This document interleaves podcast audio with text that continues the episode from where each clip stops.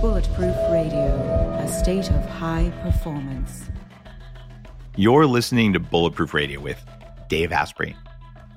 Today, we're going to be talking with Sam Qurashi. He's a unorthodox psychologist who says he walked away from a psychiatric residency at an addiction hospital because he wanted to actually help people in a different way. So he just sat down and said, I'm going to interview experts that live beyond the frame of normal traditional psychology, but are masters of mind. You guys see why I want to talk with him? There's a lot of commonalities in the way we think about things here. He's now a writer, an entrepreneur with a following of almost 700,000 on Instagram. And he shares thoughts and concepts that can interrupt the psychological patterns that keep all of us trapped in mental loops that we don't know are happening, but actually are happening. Today, I just want to talk with Sam about the lessons he's learned from those masters so we can summarize that and we can teach that to you in this episode. It's good for emotional healing, but honestly, it's just good for self awareness, which is the big thing because when you have programs running that you don't know about, um, they're there for a reason and it's just hard to see them. And I think you're going to find that Sam is uniquely equipped to talk about this. Sam, welcome to the show. Thank you, Dave. It's good to be here.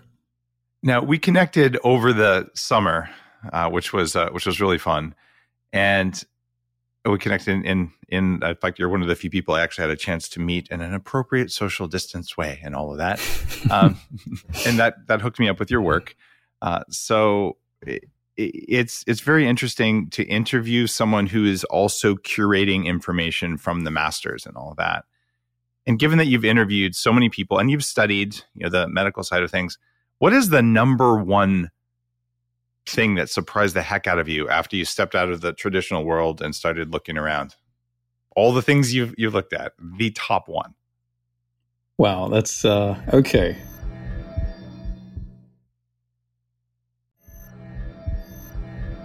I think one of the biggest aha moments is discovering the two different types of schools in terms of learning. So, from everything, from everyone that I've learned from, uh, there are two types of schools in terms of learning. One is you do the same thing over and over, but whenever you make a mistake, you stop and you start from the beginning because you don't want to teach your muscles to do the wrong thing. Right. You want to start from the beginning. That's one school. The other school is you continuously do it. And even if you make a mistake, you don't stop. Because at the end of the day, it's about crafting a skeleton of what you're doing. And then you can always go back and iron it out. And that was so interesting because, in a way, they're opposing. They're very opposing when you think about it. Like, do you stop or do you not stop? You can't do both at the same time. That allowed me to come up with a model that I've been working on about liminalism, the middle ground. A lot of people live in extremes. Yeah, especially right now. Yes. The thing about extremes is if you live in an extreme, you're limited automatically. Think of it as a, a mountain. When you're at the top of the mountain in the middle ground, you can see both sides. But if you're on one, on the bottom of one side, you can't see the other. The middle ground to a lot of people is basically the gray area. The middle ground is the, I guess it's shady, it's indecisive, you know, it's untrustworthy. A lot of people assume that that's the case. But you see, what lives to me, what lives between black and white is not gray. It's literally the entire color spectrum balance, focus, flexibility, options, choice that lives in the middle ground. You become a liaison to both sides. You become the person that you that can connect the ideas of both sides, whether that's on a social level or an internal level, mental level, because you would have different conflicting ideas anyway as a human being. So having that liminalism concept of how to actually find that middle ground, to me, it's not this or that. The middle ground is what if it's this and that? What if two opposing forces can coexist? What if there's a way to connect them? What if it's this, then that? And that's one of the things that came up with that concept of the two opposing schools of thought in terms of learning. So, how would I use that? I want to learn faster. I mean, Jim Kwik's been on uh, multiple times. Is there a way to use that liminal idea to say, all right, I'm going to choose? Do I keep practicing this thing that I suck at? Or do I stop and change how I do it? In terms of the, so an example of the liminalistic concept of middle ground is not moving on from something too quickly. and this is still a work in progress. I'm still I'm still just constantly tweaking it. But one thing that, that comes to mind based on what you just said or what you asked is if you are if you're trying something and it's not working, a lot of people that don't believe in something, they don't even give it a shot. And if they do, they try, which is great, it doesn't work, then they walk away. The problem is there are two things that need to be addressed before you walk away, or you might be missing out on something very valuable for you, whether it's a skill you want to learn or an actual behavior you want to adopt. Have you done it properly? Did I do it properly? And did I do it enough? I'll give you an example. If I'm giving someone an antibiotic for five days, and they, you're they're supposed to take it three times a day for five days. If they did it, okay, if they took two tabs three times a day. And that's so they took it beyond or they took it fewer times. They let's say they took one tab a day. They didn't do it properly. If they did it properly, but they didn't do it long enough because they took two tablets, you know, one tablet twice a day for three days, but they didn't take it for five days. They didn't do it long enough. So the question is, did you do it properly? Did you do it enough? And enough could be many things, including did you do it long enough? If you haven't, then you might be walking away from something. These are two questions that are really important to be asked before you decide to walk away. Giving yourself the option to walk away while remaining where you are is an, is again, it feels like no, I got to make a decision. It's important to have the option to walk away. I'll give you an example. For me, sometimes when you reach a point like you have your own empire, you created your company, uh, you, um, for me, let's say Instagram, sometimes if I reach a point that I get a bit frustrated with something, you would you would start to feel trapped. So what most people do is they try to push through that. But what most people feel the need to do but choose not to do, but they can, is give yourself permission to walk away from what you have done. Because the truth is, if I just say, you know what, I'm just going to walk away from Instagram, you just make that declaration verbally, walk out of the room. What you just did is you kind of gave yourself what you wanted. You wanted freedom because you felt trapped in that moment. You created the, you created that, that kind of illusion of walking away. You don't want to walk away. A lot of times in relationships, the person storms out. If you give yourself the opportunity to walk away from something, you're giving yourself permission to remind yourself that you have choice to do it. And that ties into something very important. You choose, you are choosing to do it. You chose to start this. You don't have to continue. And sometimes just reminding yourself that you don't have to continue takes away the pressure that allows you to continue and enjoy and be comfortable with it, if that makes sense. That's sort of the I get to do it versus I have to do it uh, mindset uh, which is which is important. I'm looking at this both from an adult perspective and also from you know, being a father.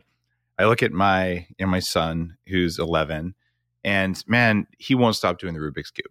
He, he's like, I'm going to do it under 20 seconds. So my average time is he wants to go to a competition. Like he's he's all in on that. You know, mm. but maybe a little bit less piano, where he's also pretty good, right? And we tend to flit from one thing to another thing when we're very young. Like we do it enough and somehow we get a signal. But then there's another time when we do it, then we just give up. Right. And in my own life, I've wanted to understand okay, when I give up on something, it could be just because I suck at it and it's not natural for my brain to do that. It's just not a good use of energy. And then there are other things where it, it, it I want it to be a practice. I would say it should be, but there's a lot of judgment there. So it, I want it to be a practice that I do, even if I suck at it, because it provides value for me. And so the frustration component is what we're really getting at there. So, how do you know if you're giving up because you're frustrated or giving up because you're done? That's a good question. One thing I would do is if you are frustrated, the idea is to work on the frustration. And if you release the, yeah. the emotion of frustration, then you I, then you can truly see the lens. Then you could tr- truly see the reflection of that moment and be honest with yourself in that moment. A lot of the tension that we carry in life basically comes from an, a moment of inauthenticity, of not telling the truth about something. We're resisting telling the truth. Like, I, I actually really don't want to continue doing this. That's the truth. And so you, you end up staying in something you don't actually want to continue doing or staying in. but it's really about telling the truth. It's hard to tell the truth when you have emotions that are trapped. And if you express the frustration and release it, then you can be honest. An example of that one way is what I was mentioning in terms of storming out. Like declare, you know what, I want to I want to delete my Instagram account. It feels cathartic for me to say it even though I know I'm not going to, but the saying it is a declaration and a reminder that I have the choice of doing that even if I wanted to. But I'm not going to do it. But one of the really powerful things that I saw at Burning Man a few years ago at the temple, people bring stuff like their baggage, stuff they want to let go of. You know, there's you know memorials for dead people or things that they're just really in grief about. So it's a pretty heavy experience to go into the temple, and then they burn it, which is a, an old shamanic rite of just letting go of your stuff. And it takes work to get stuff to Burning Man. And I go there, and there's this huge pile of books, like all arrayed against the base of it, and they're the LSAT manuals to study for going to law school. And on the cover of each one in a marker, it says, F you, mom and dad, you know, one word per book. I'm not going to law school. and that was someone who was running that program, the kind of programs that you talk about on your channel, uh, saying, you know, okay, I am choosing to stop doing this, but they had to deal with frustration and then being pulled versus pushing themselves and saying, I'm not going to let someone else push me. I'm going to push myself and do what I want to do. Any advice for avoiding the level of frustration that makes you haul 80 pounds of books worth of thousands of dollars and burn them? How do you work on that frustration? well, if okay, it, it can be helpful to do that, but the question is, did you release the emotional impact of whatever pain that emotional pain that you've been carrying um, regarding your parents? That's the question. This can help. That's really it, clearly it, what was going on, right? yeah. Does does it really solve the problem? Did it actually solve the problem? But I think another thing to tackle here is doing the right thing is not enough. And this also ties, ties into the, uh, the concept of liminalism. Doing the right thing is not enough. Doing the right thing for the, raw, for the right reason, in the right way, at the right time, in the right state. So, in other words, if I if the reason for my success is to prove everyone that didn't believe in me to prove them wrong, that I'm doing the right thing for the wrong reason. I'm using fuel that's great, but I'm still tethered to the negative emotional pain, to the emotional pain that has that I've utilized. And it's gonna affect me. It's it's a wound that I haven't healed. So the idea is, am I doing this for the right reason? Or am I doing this for the wrong reason because doing the right thing for the wrong reason. We need to be a bit more meticulous with this stuff. Okay, so am I doing this for the right reason? Am I doing this at the right time? Because sometimes you do it for the right reason, but for the wrong time and it doesn't work and it's not fulfilling. We have a criteria to think about that is important to think about that I'm working on crafting and tweaking. But this is an example. Am I doing it for the right reason? Am I doing it at the right time? Am I doing it in the right state?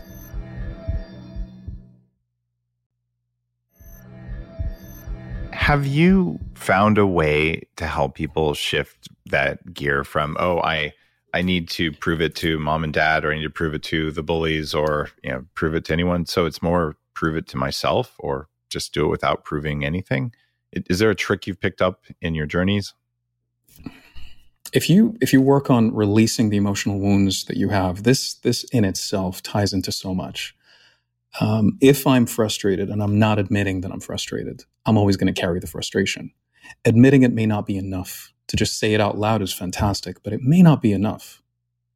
But, and again, and I guarantee that frustration is just the, the cover, the lid on a jar filled with a lot of other emotions. Because if I ask someone, what are you feeling? And they're saying, I feel frustrated and they give themselves permission to go on sort of a tangent and just go on a roll and just start to riff when I ask them, What else do you feel? Which is a question that usually people won't hear. Because when someone says, I feel frustrated, that's it. It's never just one emotion. That emotion may actually be the top emotion, the umbrella emotion, where there's so much underneath. And the moment you ask that, you're like, Well, I feel ashamed what else? I feel frustrated. And here's the thing about asking what else instead of stopping with every emotion. And this is one of the key takeaways for me uh, in terms of whatever I'm exploring with emotional healing and everything related to all the experts. How you feel let me put it this way why you feel doesn't matter. How you feel is everything. If you tell me I feel frustrated, I feel ashamed, I feel guilty, I feel resentful, it doesn't matter why you feel it, but a lot of people spend so much energy on the why. What matters is you feel it. So when we get rid of that, the reason doesn't really matter because the reason is nothing more than a trigger. A lot of people get triggered over and over. Everybody's got life themes of different emotions that keep getting triggered in their life. And if you get rid of the person that's triggering the frustration, I guarantee you, if you felt frustrated by someone and your answer was getting rid of them, I guarantee you that's not the that's not going to be the last person to make you feel frustrated because you didn't handle you did not handle the frustration. You handled the trigger of the frustration. And the trigger is a great way for you to identify what you need to work on and what you need to release and let go of. It's a great opportunity. But we just deal with how we feel by getting rid of the trigger instead of dealing with the emotion that was triggered. The trick is to learn how to be non triggered. It, it's a state that I've been working on a lot um, called equanimity, which is the it, it's the ability to sit there and say there are many things happening that I don't like. There are many things happening that I like, and maybe there's a hurricane or an election or all sorts of bizarre responses to a virus, uh, whatever. But to sit there and not feel strongly in any direction about it and just say, you know, I can handle this. And really, resilience at its core is that state. And if your uh, nervous system and your immune system are highly resilient, like okay, I, I can observe this, I can I can take the hit, but I don't have to overreact, but I will react enough in order to maintain the state that I want. I don't think I'm there yet, but I've made some progress. A little bit of little bit of neuroscience, a little bit of ancient knowledge, which is why I wanted to have you on to be able to pick your brain about those kind of things. Some of the other areas you've mm. really dug in on that uh, that I, I think are really interesting are like interviewing a pickpocket. What did you learn from a pickpocket? Well, um, before I get into that, there's something you mentioned. Would it be okay to comment on that? Yeah, okay. sure. So the idea of what you're mentioning, the words that kind of pop into my head is awareness. And that's one of the takeaways. Awareness equals control. The more we are aware, when you develop awareness, suddenly you have more resources and access to resources. Second is acceptance. That's a key ingredient in order for you to move on. And what you're talking about is acceptance. You're accepting what's happening. And the best way to move on from something is to accept it. A lot of people resist the existence of something, or they yeah they just they're just so resentful to it being ex- to it existing. Now if you are in italy if you are in spain and you want to go to italy but you're in denial that you're in spain how can you ever get to italy? The first thing is to accept where you are before moving on from it or you will not you will never be able to get to where you want to go. Another concept that, that came to mind is the idea of problems being and this is one of the things i learned from one of my mentors problems are a mental a problem is a mental construct. Nothing is a problem until you decide it is on some point on some level. And when you decide that something is a problem that's where conflict and stress emerges. But if you decide whatever's happening right now is not a problem i'm not going to call it a problem i'm going to call it anything else but a problem. If it's no longer a problem there's no conflict. If there's no conflict there's no stress. And it's really about the language that we're using to call something. And i know a lot of people call a problem a challenge but that's one way to reframe it. But when you call something a problem, you give it so much more power. In psycholinguistics, it's so important to identify the different languages, just like what you were mentioning um, about your son. Now, if you feel, if you're like, okay, so I'd like him to explore other things. For example, let's say that was something that you're thinking about. Maybe, maybe not. The language of possibility is always easier to accept than the language of necessity. And the thing is, when you say, again, because language of necessity is a command. It, it also has a, you're going to die. If you need it, it if you don't have it, you'll die. So necessity is a fear state. Yes, but it also has the have to to it. You're telling someone else they have to do something. So now they feel they're forced. And when the presence of force, you get resistance, you get tension, you get paralysis. And then they get into the panic mode internally. So they resist. But when you use something language of possibility instead of necessity. In other words, a suggestion versus a command. You, it's a more of an invitation for the other person to kind of like play with the idea. And suddenly it makes seem like it's their idea. And all you did was you basically delivered it, you packaged it differently. It's the exact message, but the pack the wrapping is different. And that's the only thing that changes. But so um, I'll get back to the pickpocket. Uh, you, but I just thought this was this would have been interesting to mention. So one of the things that I love asking people, uh, different experts, is fear. It's the, the ultimate question I ask. So I asked the pickpocket, what are your thoughts on fear? And he said, I believe that fear lives in the future. And I asked him, well, what do you mean? And he said, think about it. When you're in your home and you hear gunshots outside your home, you're no longer afraid of the gunshots. You're afraid of the gunman coming into your home. If they're already in your home, you're no longer afraid of them being in your home. You're afraid of them shooting you. And if they're shooting you, you're no longer afraid of them shooting you, you're afraid of the shots. So, in a way, what he was basically saying is fear is a never ending mirage that you keep chasing that never comes to fruition. And so, that was one of the biggest aha moments. It's not necessarily about the method of pickpocketing as much as it's the mindset of, of looking at fear as something in the future that gives him permission to do what he does. And that's the kind of lessons that I love learning from these experts. It's not necessarily the technique. And even if I do learn the technique, there's something that comes out. So when that interview was done, I sat down, I thought about what he said. And I was like, okay, so if fear lives in the future and the future doesn't exist, then fear lives in a dimension that doesn't exist. And that just blew my mind. And I just, and it this takes me to the when I was with Wim Hof, when we did the seven days, talk about fear. Um, we did five minutes on the first day, ice bath, second day, 10 minutes, third day, 15. Fourth day, he decided for us to jump off a cliff for the first time, actually, for the first time in my life. I've never jumped into water. So that was, and I didn't tell anybody as I was on the edge of the cliff. Talk about fear. And it's, it's in those moments of hesitation that the mind can stop you. It, you know who's who's really good at that is uh, Tony Robbins. Uh, the reason that people are feeling so crazy during Unleash the Power Within, you know, his big event, is they have the walk on coals thing.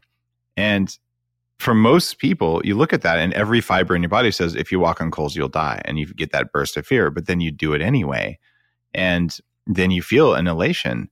And the thing about jumping at the Bulletproof conference, uh, the last one we did live, we had a three story jump like a stuntman onto a big pillow, hmm. right? And in order to have the control it takes to be able to jump off of something, which is completely biologically abnormal, what it is, in my understanding of it, and I want to compare that with what you learned from the pickpocket or from Wim, is that your body will send you a signal that you're going to die. And you realize this signal's not true and you choose to step in and take control. Right? And you overcome that fear and that that is basically liberation. It, is that what your pickpocket's doing it? I mean, is is this a dopamine hit because he didn't get caught each time? it is well, it's it's definitely a way for him to give himself himself permission to step into the unknown because if okay. if if fear lives in the future and I'm contr- I control the present moment, and uh, obviously mindfulness is very important in terms of um, basically handling the present moment by being present. That's that's that's why that's why mindfulness works. And basically lowering cortisol, deactivating the amygdala, activating the hippocampus, uh, improving, increasing the number of telomerases, which increase it, lengthens the telomeres. There's a lot of research on that, but it's it's about being present, but it's also about pushing through. Like if you minimize the amount of time that it takes from the moment you feel the fear and the moment you take action, you're automatically conditioning your brain to basically accept your leadership in that moment. So Tony Robbins does talk about that. He yeah. uh, one of the things that I remember, the thing that comes to mind is if you want to start working out in the morning, you make sure that your shoes are right next to the bed. So you get up, slip your feet in the shoes, and you start running. And by the time the mind realizes what you've done, it's already too late to stop you. And that's exactly what I did in the on on the edge of the cliff. I immediately jumped, and I I'm, the mind couldn't like didn't really realize what I did until it was too late. Hit the water, and my first thought was the water was colder than the ice bath. And it was summer. It just swam out, dried up, and then thought of what just happened. I kind of analyzed what was happening at the on the edge of the cliff, and I remembered what the pickpocket had said. And in that split mo- in that moment, what I did was I was asking myself, okay, so fear lives in the future, and the future uh, doesn't exist, but fear just visited me in the present moment. So if I jump, I'm actually racing fear into the future. If I get there first, I'm obliterating the fear. Visiting fear back into, I'm, I'm basically racing it back into its home, which is the future. And that's how I was looking at it. You need to, if, if, if people start moving faster, think of it as in addition to the action as well, there's the idea of the, the duration. Think of a snake. Okay. If I fear snakes and I'm exposed to a snake and I start feeling what I'm feeling, the longer I'm exposed to the snake, and this is what systematic desensitization is about, the longer I'm exposed to the snake without the snake harming me, the more evidence I am gathering that the snake isn't dangerous. And there is a very distinct difference between between fear and danger because most of the things we fear right now are not actually dangerous. One of the practices uh, that I've made is to if I if I recognize that I have a fear of something, I go do it. Always, that fear is a sign that there's something wrong. Unless it's something that's clearly you know jumping into a volcano, that's not fear. That's just death avoidance. You know, if it's going to kill you or harm you, you don't you don't do it. Uh, and if it is has a small chance of harming you, you do it every day. It's called being alive. You know, you you drive. You know, uh, safety first. No, actually, if safety was first, you don't go anywhere. but yeah, safety actually isn't first. It's never first. It's getting shit done is first, and getting shit done and not dying and not having a great chance of being hurt is is what comes first for all humans. They just don't recognize that when they get caught up in in the fear thinking. So so the practice though for me has led me to all sorts of things like fasting in a cave for four days because I realized I was afraid of being alone and I was afraid of being hungry. I did this in 2008. That's the the basis for my new book on fasting. Uh, Fast This Way is what it's called. And yes. a lot of the reason people don't even practice intermittent fasting is, is fear of being hungry. So the idea of okay, which fears are justified because all fears are real, right? Because because they're feelings, and some fears are justified, like fear of being bitten by a rattlesnake but the fear may be much higher than the actual statistical likelihood. You can go hiking in the desert, just watch where you step and you're not going to get bitten. But if you walk around constantly shaking because you might get bitten, then you've got a problem going on. And it feels like exercising fears, like jumping off a cliff, fear of cold, right? These are very visceral, primal fears. For 25 years, I've had a strong passion for understanding the science behind why we age and what we can do about it. One of the most groundbreaking discoveries in the last two decades is senolytics. Senolytics are plant derived or pharmaceutical ingredients that can help your body drop old, worn out cells. Scientists call them senescent cells, and in my books, I call them zombie cells. As you age, those senescent cells build up in your body. They live for a long time and they eat up your energy. There is a hack for this. It's called Qualia Senolytic. Your podcast sponsor, Neurohacker Collective, created Qualia Senolytic. It eliminates those zombie cells and has a clinical study that supports its effectiveness. I really felt a difference in how my body moved after just a couple months on Qualia Senolytic. It's upped my energy level even more, and my joints feel really good. If you're over 30 and you want to use a clinically tested formula to help you feel younger, try Qualia Senolytic. To get younger now, visit neurohacker.com slash Dave and try it risk-free for up to 100 days. Use code DAVE at checkout to get 15%. That's neurohacker.com slash Dave. Use code DAVE. There's a theory called perceptual load theory that has a lot of legs behind it, looking at, at just what in the world is taking up your energy. And it can be noises in your environment, you know, random reflections and all those decisions all at the same time it, they they're draining for you so if you're in a chaotic environment and then you've got to make a whole bunch of decisions that don't matter it's a big problem I, I was fortunate in that the very first time i ever did neurofeedback sometime in the, the mid 90s um, i had the electrodes hooked up to my head for the first time and I was uh, just starting to to do a very primitive, like a Pac Man like game, uh, controlled mm. by my brain. And I'm in a chiropractor's office who had this. It was the only guy in Silicon Valley who had neurofeedback at the time. And his phone rings, and as soon as the phone rings, all my brainwaves just go completely nuts. And and he goes, "See your brainwave there?" I, I go, "What do you mean?" He goes, "See what it did?" He said that was what an interrupt did for you, and I went into full on fight or flight mode because the way I was raised, oh, if someone's ringing, oh, so quick, someone run to the phone, pick it up before they hang up, and, and all this weird programming crap that I didn't even think about. And I'm like, wait a minute, interruptions like that aren't good for me. And even back then, like I turned off all my alerts. Uh, so I, I don't see email alerts. I didn't even see calendar alerts. Uh, not anymore uh, because they just keep bothering me. And yeah. like I'm just going to look at what time it is if I want to. And I quit wearing a watch because I can consciously look at the time or I can just, you know, unconsciously constantly worry about it. So it's about removing those micro things to create space. And that space you can use for personal development. You can use start a company, write a book, do a podcast, have an Instagram channel with, you know, 700,000 followers, et cetera, et cetera, um, which is what, you know, you've done amongst many other things.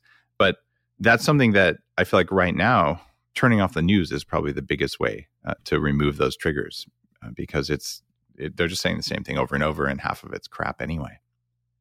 Um, yeah, uh, the there's there's something about time that you said that really resonated with me. You were talking about not wearing a watch, and I think this is this is very important for people to understand the fact that when you do not have time constraints, not only will the activity, as long as you're focused on it, be more fulfilling, you'll do a better job at it. You're going to be more present, which means your amygdala, the, the hyperactivity, the amygdala will be deactivated.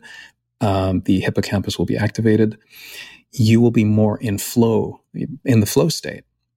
And the thing is, no longer caring about time while you're doing something. You can create a big time constraint, but not know about it. Like, okay, so two hours, but I'm not going to look at anything. I'm just going to focus on this. Sometimes there are things that require us to give it not the time we want to give it, but the time it actually needs. And when you look at children as an example, the fun they have comes from several things, but two of them that come to mind is the lack of purpose, doing something for the fun of it instead of having to objectify every little thing, being very focused, like, I want to do this because these are my outcomes and this is what I need to do.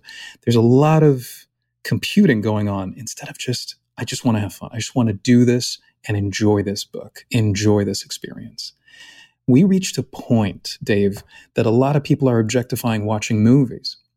They automatically calculate a couple of points to talk about at the end of the movie instead of just looking at the movie and enjoying and immersing themselves.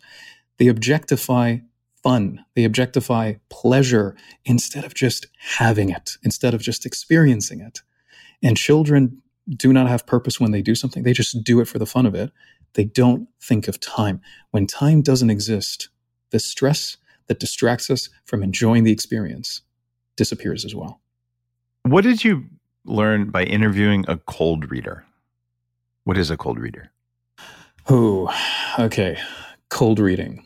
Cold reading is probably one of the fastest way to build rapport, but one of the things about it, Ian Rowland is the top cold reader he uh, was basically uh, invited to, uh, he was interviewed on the BBC, uh, by the BBC, and he blew everyone away by convincing everyone he was psychic. And he convinced people that he was psychic not because he was, but because there were techniques that enabled that to happen. It's basically a mentalist, is another word for a cold reader. What, what are they doing? Hmm. Well, there are different ways of doing it, but one is they're basically extracting information while they're actually communicating with you in a way that doesn't, without you noticing. And at the end of the day, what they're doing is they're using that information, they're bringing it up, and you're blown away by the fact that they brought it up. Now, there are people that, you know, um, they would use, uh, hire other people to get that information from these people and bring it to them, and they would feed it to, uh, into their earpiece as they're like, okay, I'm just, I'm just hearing a letter right now. This this this ghost that is connecting with me right now. His name is, and then you go through that, and then you you throw a word, a name, and you know exactly who it is, but you're playing the part that gets the person to believe that it is real. And the power of that stems from, again, giving yourself permission to make mistakes and making it acceptable by the audience. So if I'm really struggling because I'm connecting with someone on a different dimension right now, so I may get this wrong by framing it that way, people will forgive your mistakes. But when you say something, that will blow them away. And that's without you even getting information from anyone. And it's all about hits and misses. And when you communicate, people will remember the hits because they're amazing and they will forgive the misses, especially if you blow beyond or past the misses very quickly. Verbal distortion in cold reading is really about constantly blurting information with certainty. And you bulldoze over your mistakes. Because if I'm saying, um, you're thinking of someone, okay, so, um, I'm sensing there's this man um, coming up. Are you are you thinking of a man? No, I'm actually thinking of a woman. I was like, yeah, yes, yes. Um, I'm thinking of masculine energy. She's a woman that has masculine energy, and you go in that direction. Mm-hmm. So automatically, you're using what the person is saying. It is one of the interesting exercises in pushing through the fear of saying something inaccurately and continuously pushing through it, because what ends up happening is you develop a certainty in what you say regardless. It's not about teaching yourself to lie, but it's an interesting way of, of basically navigating through a conversation where you don't focus on the flaws. Something that the pickpocket was saying is when he was expecting his second child, he um, he said, "I couldn't wait for the first time my child falls down." And I asked him, "What do you mean by that?" And he said, "Well." When a child falls down for the first time, they don't have a point of reference on how to react. So their point of reference is the is the parent. Mm-hmm. And depending on what the parent does, if they if the parent goes like if the parent panics, they panic, they cry. If the pa- right. if the parent goes like, "Hey Jimmy, come on, get up," everything's fine. And his thought is or the way he's looking at it is he didn't believe, he doesn't believe that that changes as we get older. He said, if I'm doing a magic trick on stage and a card falls down as I'm actually doing, demonstrating, people aren't going to react to the card falling down. They're going to look at me waiting for my reaction. And based on how I react, they're going to react. So if I if I just if I just move on, people will forget. But if I focus on it, pick it up and say, oh, you should have seen me practice. I just created a neon frame on failure. Yeah. And now everybody would remember. But if you move on, everyone forgets. The thing is, we tether ourselves and we tether everyone because of our reaction. So we have a lot more control about other people's you know, towards other people's reactions based on our reaction. And so that ties into the idea of certainty. Yeah. Uh, the idea of of a kid falling down. Uh, I just tell my kids, look, here's how you learn by falling down so the way you learn to walk is it hurts to hit the ground and you do it enough times you don't do it. And that's why we actually look for times when we failed at something we are working on because it's like great i was doing something i don't know how to do yet yeah. and i've done my best to reframe that. And most parents you know if you hear a smacking wet sound and you see a skull on tile you're like oh man. Uh, but even then kids are made out of rubber. The vast majority of the time they're okay in ways that seem miraculous. Uh, yeah. but yeah so it, it's parental downloads of panic states that aren't that aren't merited. And your pickpocket overcame his fear. And these cold readers, and I, I was very interested that you interviewed one, you know, the idea of being able to mine through someone's small behaviors and their their psychology and their words and their facial expressions to be able to appear like you know way more than you do that's a, a really unique form of social engineering you know, where you, you can make someone believe stuff and you've interviewed yeah. a, a, social engineer, by the way. I am a former computer hacker. I am trained in social engineering, and That's all this, awesome. in fact, I, I, I made you wear the hat you're wearing today. You you wouldn't know how. but um, talk to me about social engineering, and and you've also interviewed a hypnotist. So talk to me about how people are gaining control over other people's behavior in a way that the people aren't aware of. So when it comes to social engineering, one of my favorites, one of my favorites is, and this ties into a lot because it's about the the four questions you need to answer in the mind of the person, the target, the person you're bumping. And and the moment you answer these four, you build rapport instantly. And it's such a, a simplistic way of looking at it, but really what people are after is not feeling is is they want to feel safe. Yeah. You, you, talked about something about safety and safety can trap us. And to me, I look at safety and comfort are two, as two different things. I operate, I break through fear because of safety, but I'm trapped by the fear because of comfort.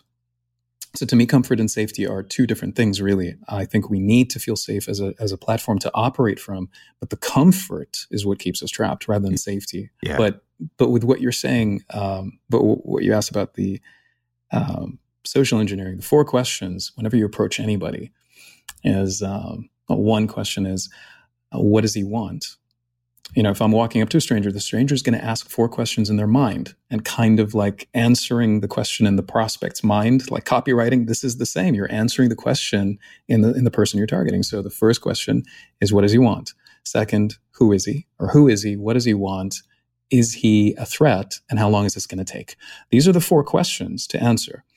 Now, to answer the questions in the most elegant way, in the fastest way possible, this is the art. So, here was an interesting question that I, I received, and I tried to figure out the answer. How can I answer all four questions in the mind of someone without saying a word? Are those four questions the same for most people? For most people, they want to know who is this stranger that's coming my way? What do they want from me? How long is this going to take? And are they a threat? Over and over and over. You answer those four because if you think about it, who, this, who is he? What does he want?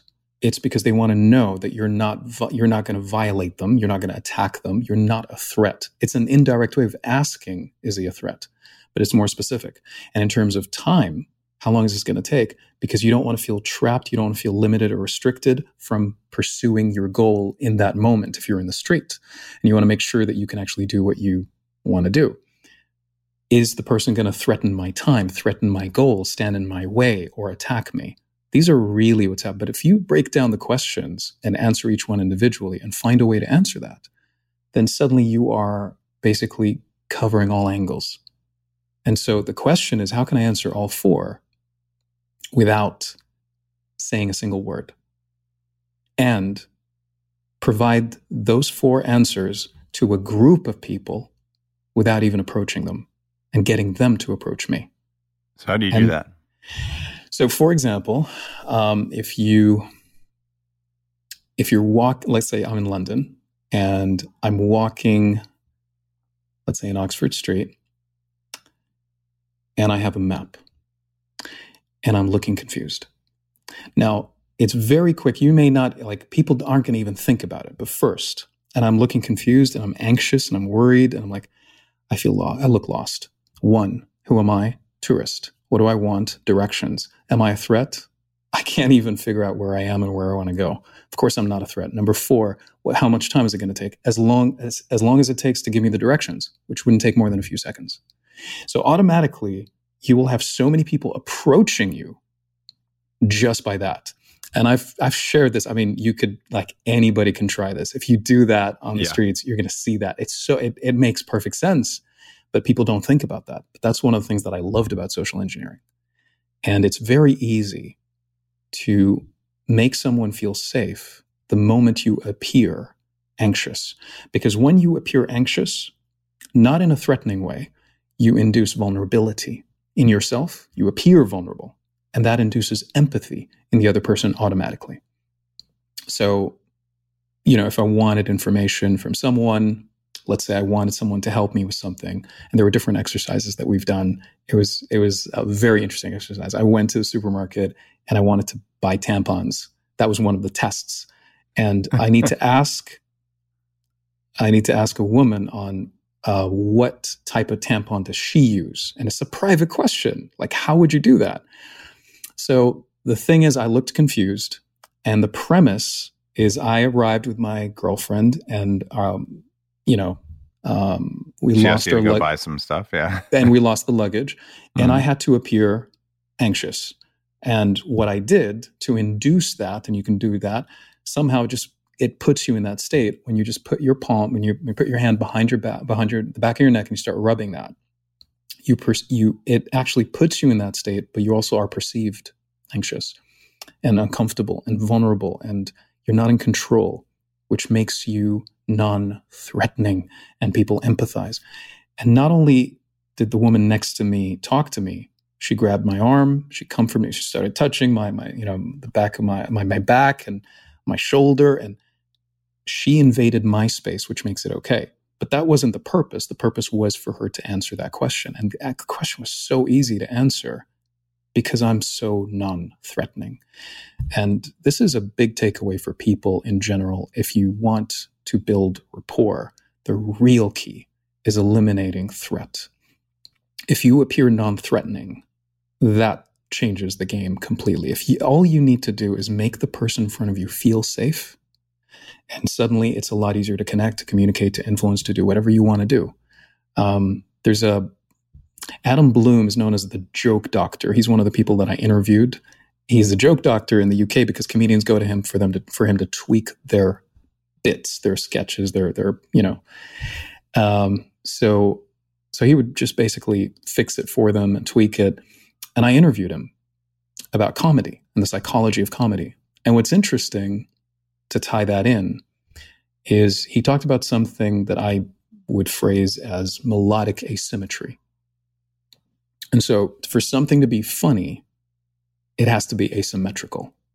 So sound wise. So for example, ba-bum, ba-bum, ba-bum, ba-bum, that's not funny. But ba-bum, ba-bum, bum, bum, bum, that's funny because it's interrupting. You're interrupting the pattern that the person is receiving and it creates that surprise, that shock. And automatically that shock gets people to kind of be surprised. And it's really the surprise, the punchline in comedy is people are expecting something going in one way and then suddenly it, it shifts. So to tie that in with asymmetry, it reminded me of physiological or postural asymmetry. So, for example, one of the fastest ways to appear vulnerable is to be asymmetrical. So, if I'm looking at you now and I tilt my head, I just tilt my head, automatically it puts the person at in front of me at ease because what what that means is I'm off balance.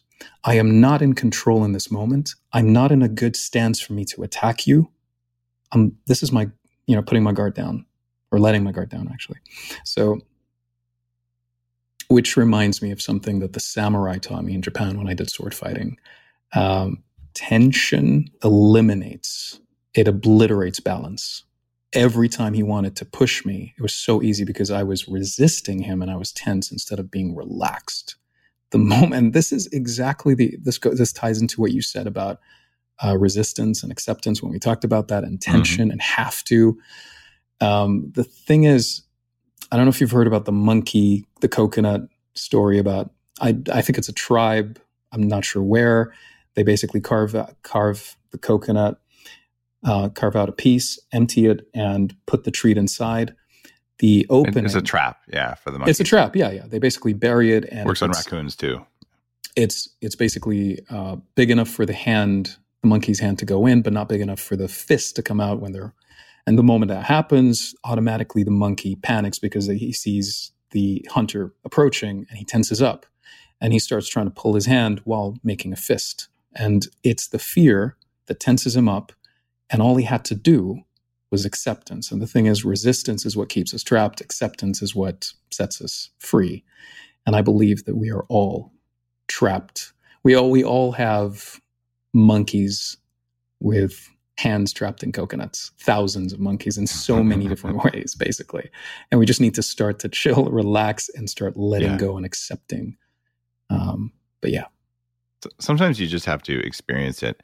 A while ago, I did an urban escape and evasion uh, training after uh, my friend Neil Strauss, before Mm. we, be, we became friends, he'd written a book called Emergency, a fantastic book about this. I'm Like, I got to try this. It's, you know, spy school. But man, having a dozen bounty hunters hunting for you while you're trying to do a mission, you learn so much about tension and fear and how much is in your head and how to, you know, how to social engineer things. And uh, it was a really intense three days. Uh, but I, I, realized that you know I would completely lose it, and then that actually wasn't a bounty hunter. It was just some random dude walking around, you know, because you're so triggered. Yeah. And you know, by the end of the day, uh, I, I, really understood a lot more about watching someone who knew what they were doing or didn't. Uh, and uh, that was one of those many experiences where I said, I'm going to do something I'm, I'm afraid of. And yeah, it's empowering to know how to, you know, pick a lock or whatever. But the real thing was to learn how to walk through town when you have no money and get stuff done and, and make people not look at you.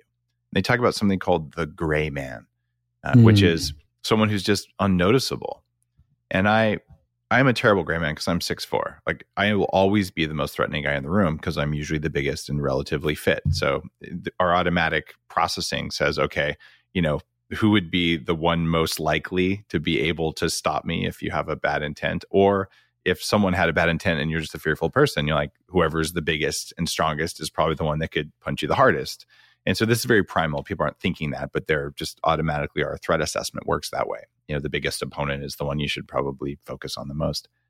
And I saw the what happens with the gray man where I'm walking in Santa Monica, it's the end of the day, and I've managed to walk past five or six bounty hunters. And I did it because I couldn't just be nondescript. So I put on a red hat, fake little ponytail, and I walked carrying a cigarette, shaking like I was jonesing, like like I looked like a complete drug user walking in Santa Monica in the middle of you know the promenade, the really nice mall there. And there's ten feet around me, no one will come near me, and you walk right past these people because they can't see you because you're sort of invisible. The guy mm. who hmm. sees me is a cameraman for National Geographic because they they had a supermodel was in the in the class with us. And he's like, "Oh, there's Dave." And I'm like, "God, cameramen, they see through everything because they they don't focus the way normal people do. But he told them, and then one of their gray men, one of the bounty hunters, like, I don't know how he did. The guy was invisible. He walked right up to me, and I couldn't see him, right? Because he knew how to be nondescript to the point where he just walks up, "Hey, Dave." I'm like, "How did you stand here? I should have been able to see you and run away." But wow, I, I to this day don't understand it. But there's so much going on that we aren't aware of uh, in our own thing, in our own presentation. And you just talked about so many of those, which I think is really valuable for people. How you show up, yeah, it's how you dress. Uh, I also learned, you know, push a baby buggy around. Right? Anyone who's a couple, anyone who has a child with them, pretty much you're a non-threat, right? But you see a gang of you know four young men, pretty much they're a threat because yeah, young men cause yeah, trouble. Yeah. I, I know I did when I was a young guy right so th- there's all kinds of interesting social mixing and and things like that that have to do with masculine energy feminine mm-hmm. energy mm-hmm.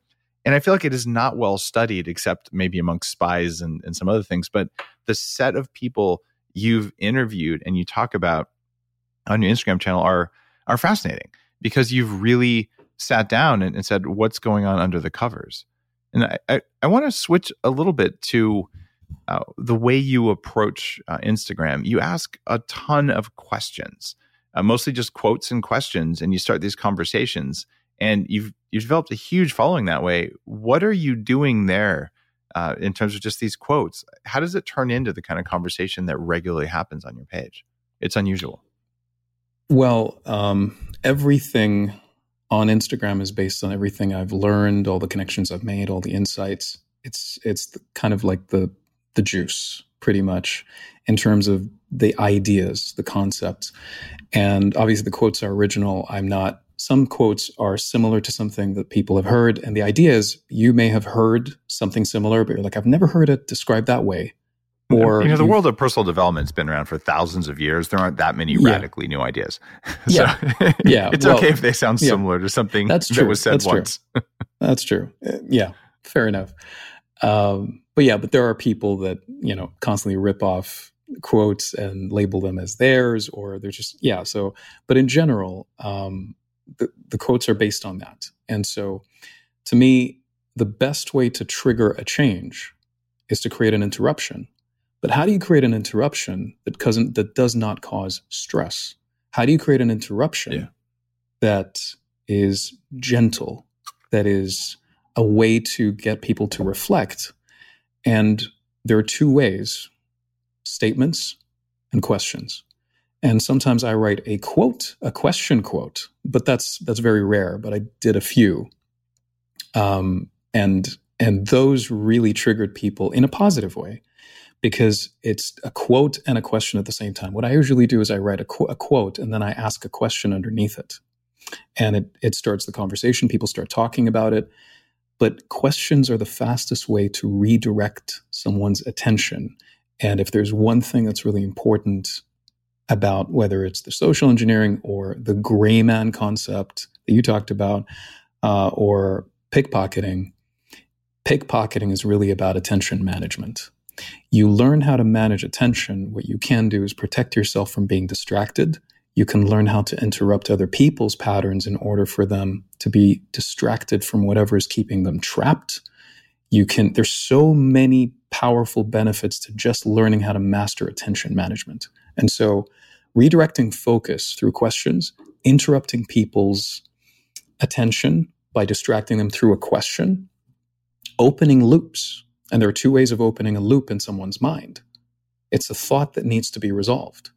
So when I ask a question, I'm opening a loop. And now I'm keeping people in that loop. But it's a good loop because it's a loop of them getting to focus on something within themselves that they've been ignoring by being distracted on social media or distracted in so many other ways. And again, the quote, quotes, the statements, and the questions are all about creating awareness. You create awareness, you regain, you reclaim control, and you reclaim choice.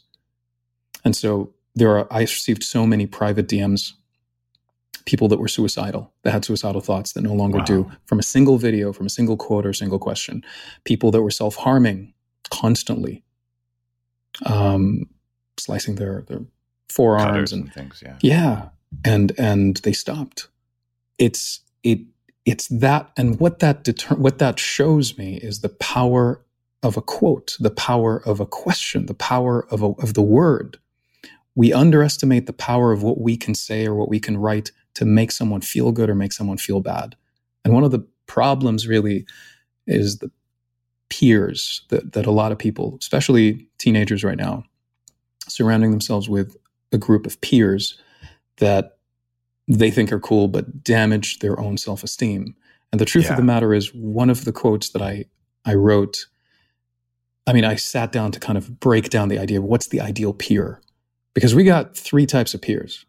You got the social peers, the peers that you surround yourself with physically. You got the social media peers, the digital peers, which are the peers that you connect with online or the people you watch and follow. So if I'm watching Tony Robbins, I'm watching Dave Asprey, I'm watching Gary Vee every day, these are my peers. And we don't think about that. And then you have the mental peer. The mental peers, the people that you keep thinking of. Now, the problem is a lot of people are trapped thinking of people that they resent, that they are still holding a grudge against. Um, if you're thinking of these people in the past, you're no, they're no longer in your life, but you're still thinking about them they are your peers, whether you like it or not. And you're going to start mirroring them and they're triggering you constantly. So we need to we need to really think about the peers that we have that we're choosing to have, and those are the three layers. But the quote that I just to get back to that quote, make sure you surround yourself with people that make you doubt your limitations. Don't surround yourself with people that make you doubt yourself. If we keep it super simple. Yep, that's the that's the friend upgrade. If you find that there are people like that, you kind of just have to say, you know, I, am going to get some new friends, and you just create some distance there. And it, it's a it's a tough thing to do, but really the core of what I do with neurofeedback at 40 Years of Zen is is what you're talking about there. Just helping people understand if you're constantly thinking of some negative situation in the past, it doesn't hurt the other person; it hurts you so, what are the steps to do the emotional healing in order to stop doing that automatically? And sometimes it's physical, you know, you got to have enough energy in the brain and all that. But usually it comes down to forgiveness, right? You, you have to forgive the person. You have to call them and tell them you forgive them, uh, but you just have to do the act inside of you that turns off the thought. And the name for that act is forgiveness. It's just a state. It's just a state that I didn't really know how to achieve until a computer showed me this is exactly what it feels like, you know, in your heart or in your gut or wherever you feel it. I'm like, oh, I can replicate the state because it turns out it's pretty it's pretty easy to say, oh yeah, I, I've let that go a long time ago, but you're still thinking about it. And when you let it go, you stop thinking about it. And if you do think about it, you don't care about it anymore. Like, oh yeah, that happened a while ago. Uh, so for me, I've gone through every single one of those that I know about, and there's some I don't know about, uh, and I've I've consciously in meditative states and neurofeedback states and you know, heart rate variability states gone through and just let it go to the point that very little of my operating system is consumed by that, which allows me to be more conscious, more present. And I think in a strange way, some of the things that you're posting on your Instagram channel are helping people do the same thing. You're, you're just uh, putting good stuff up that makes people assess this and go, wait a minute, maybe I can let that go. And I think you're doing some really powerful work there. And I wanted to get Thank inside you. your head a little bit and figure out, you know, what's how are you thinking about it? It's because you've talked to all these people, you've studied um, the psychology side of things, but you've also talked to a bunch of people who are doing it in in non traditional ways in order to yeah. get around all these invisible barriers people have. So nice, nice work, Sam. I appreciate it. Your Instagram channel, Sam Qurashi, Q U R A S H I, just all run together, and uh, should be easy to find. If you search Sam Q, I think you're probably the first one who comes up because you've got a lot of followers. Thank you, thank you, Dave.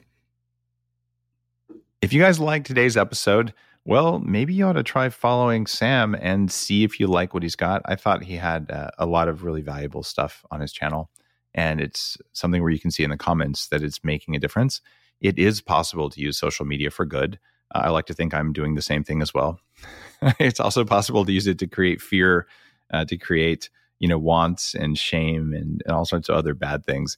So be conscious of who your peers are, including your peers on social media, the peers in your life, and things like that. I think it's a powerful lesson that, that Sam just taught us.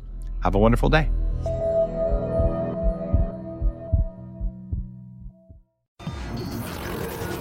A Human Upgrade, formerly Bulletproof Radio, was created and is hosted by Dave Asprey.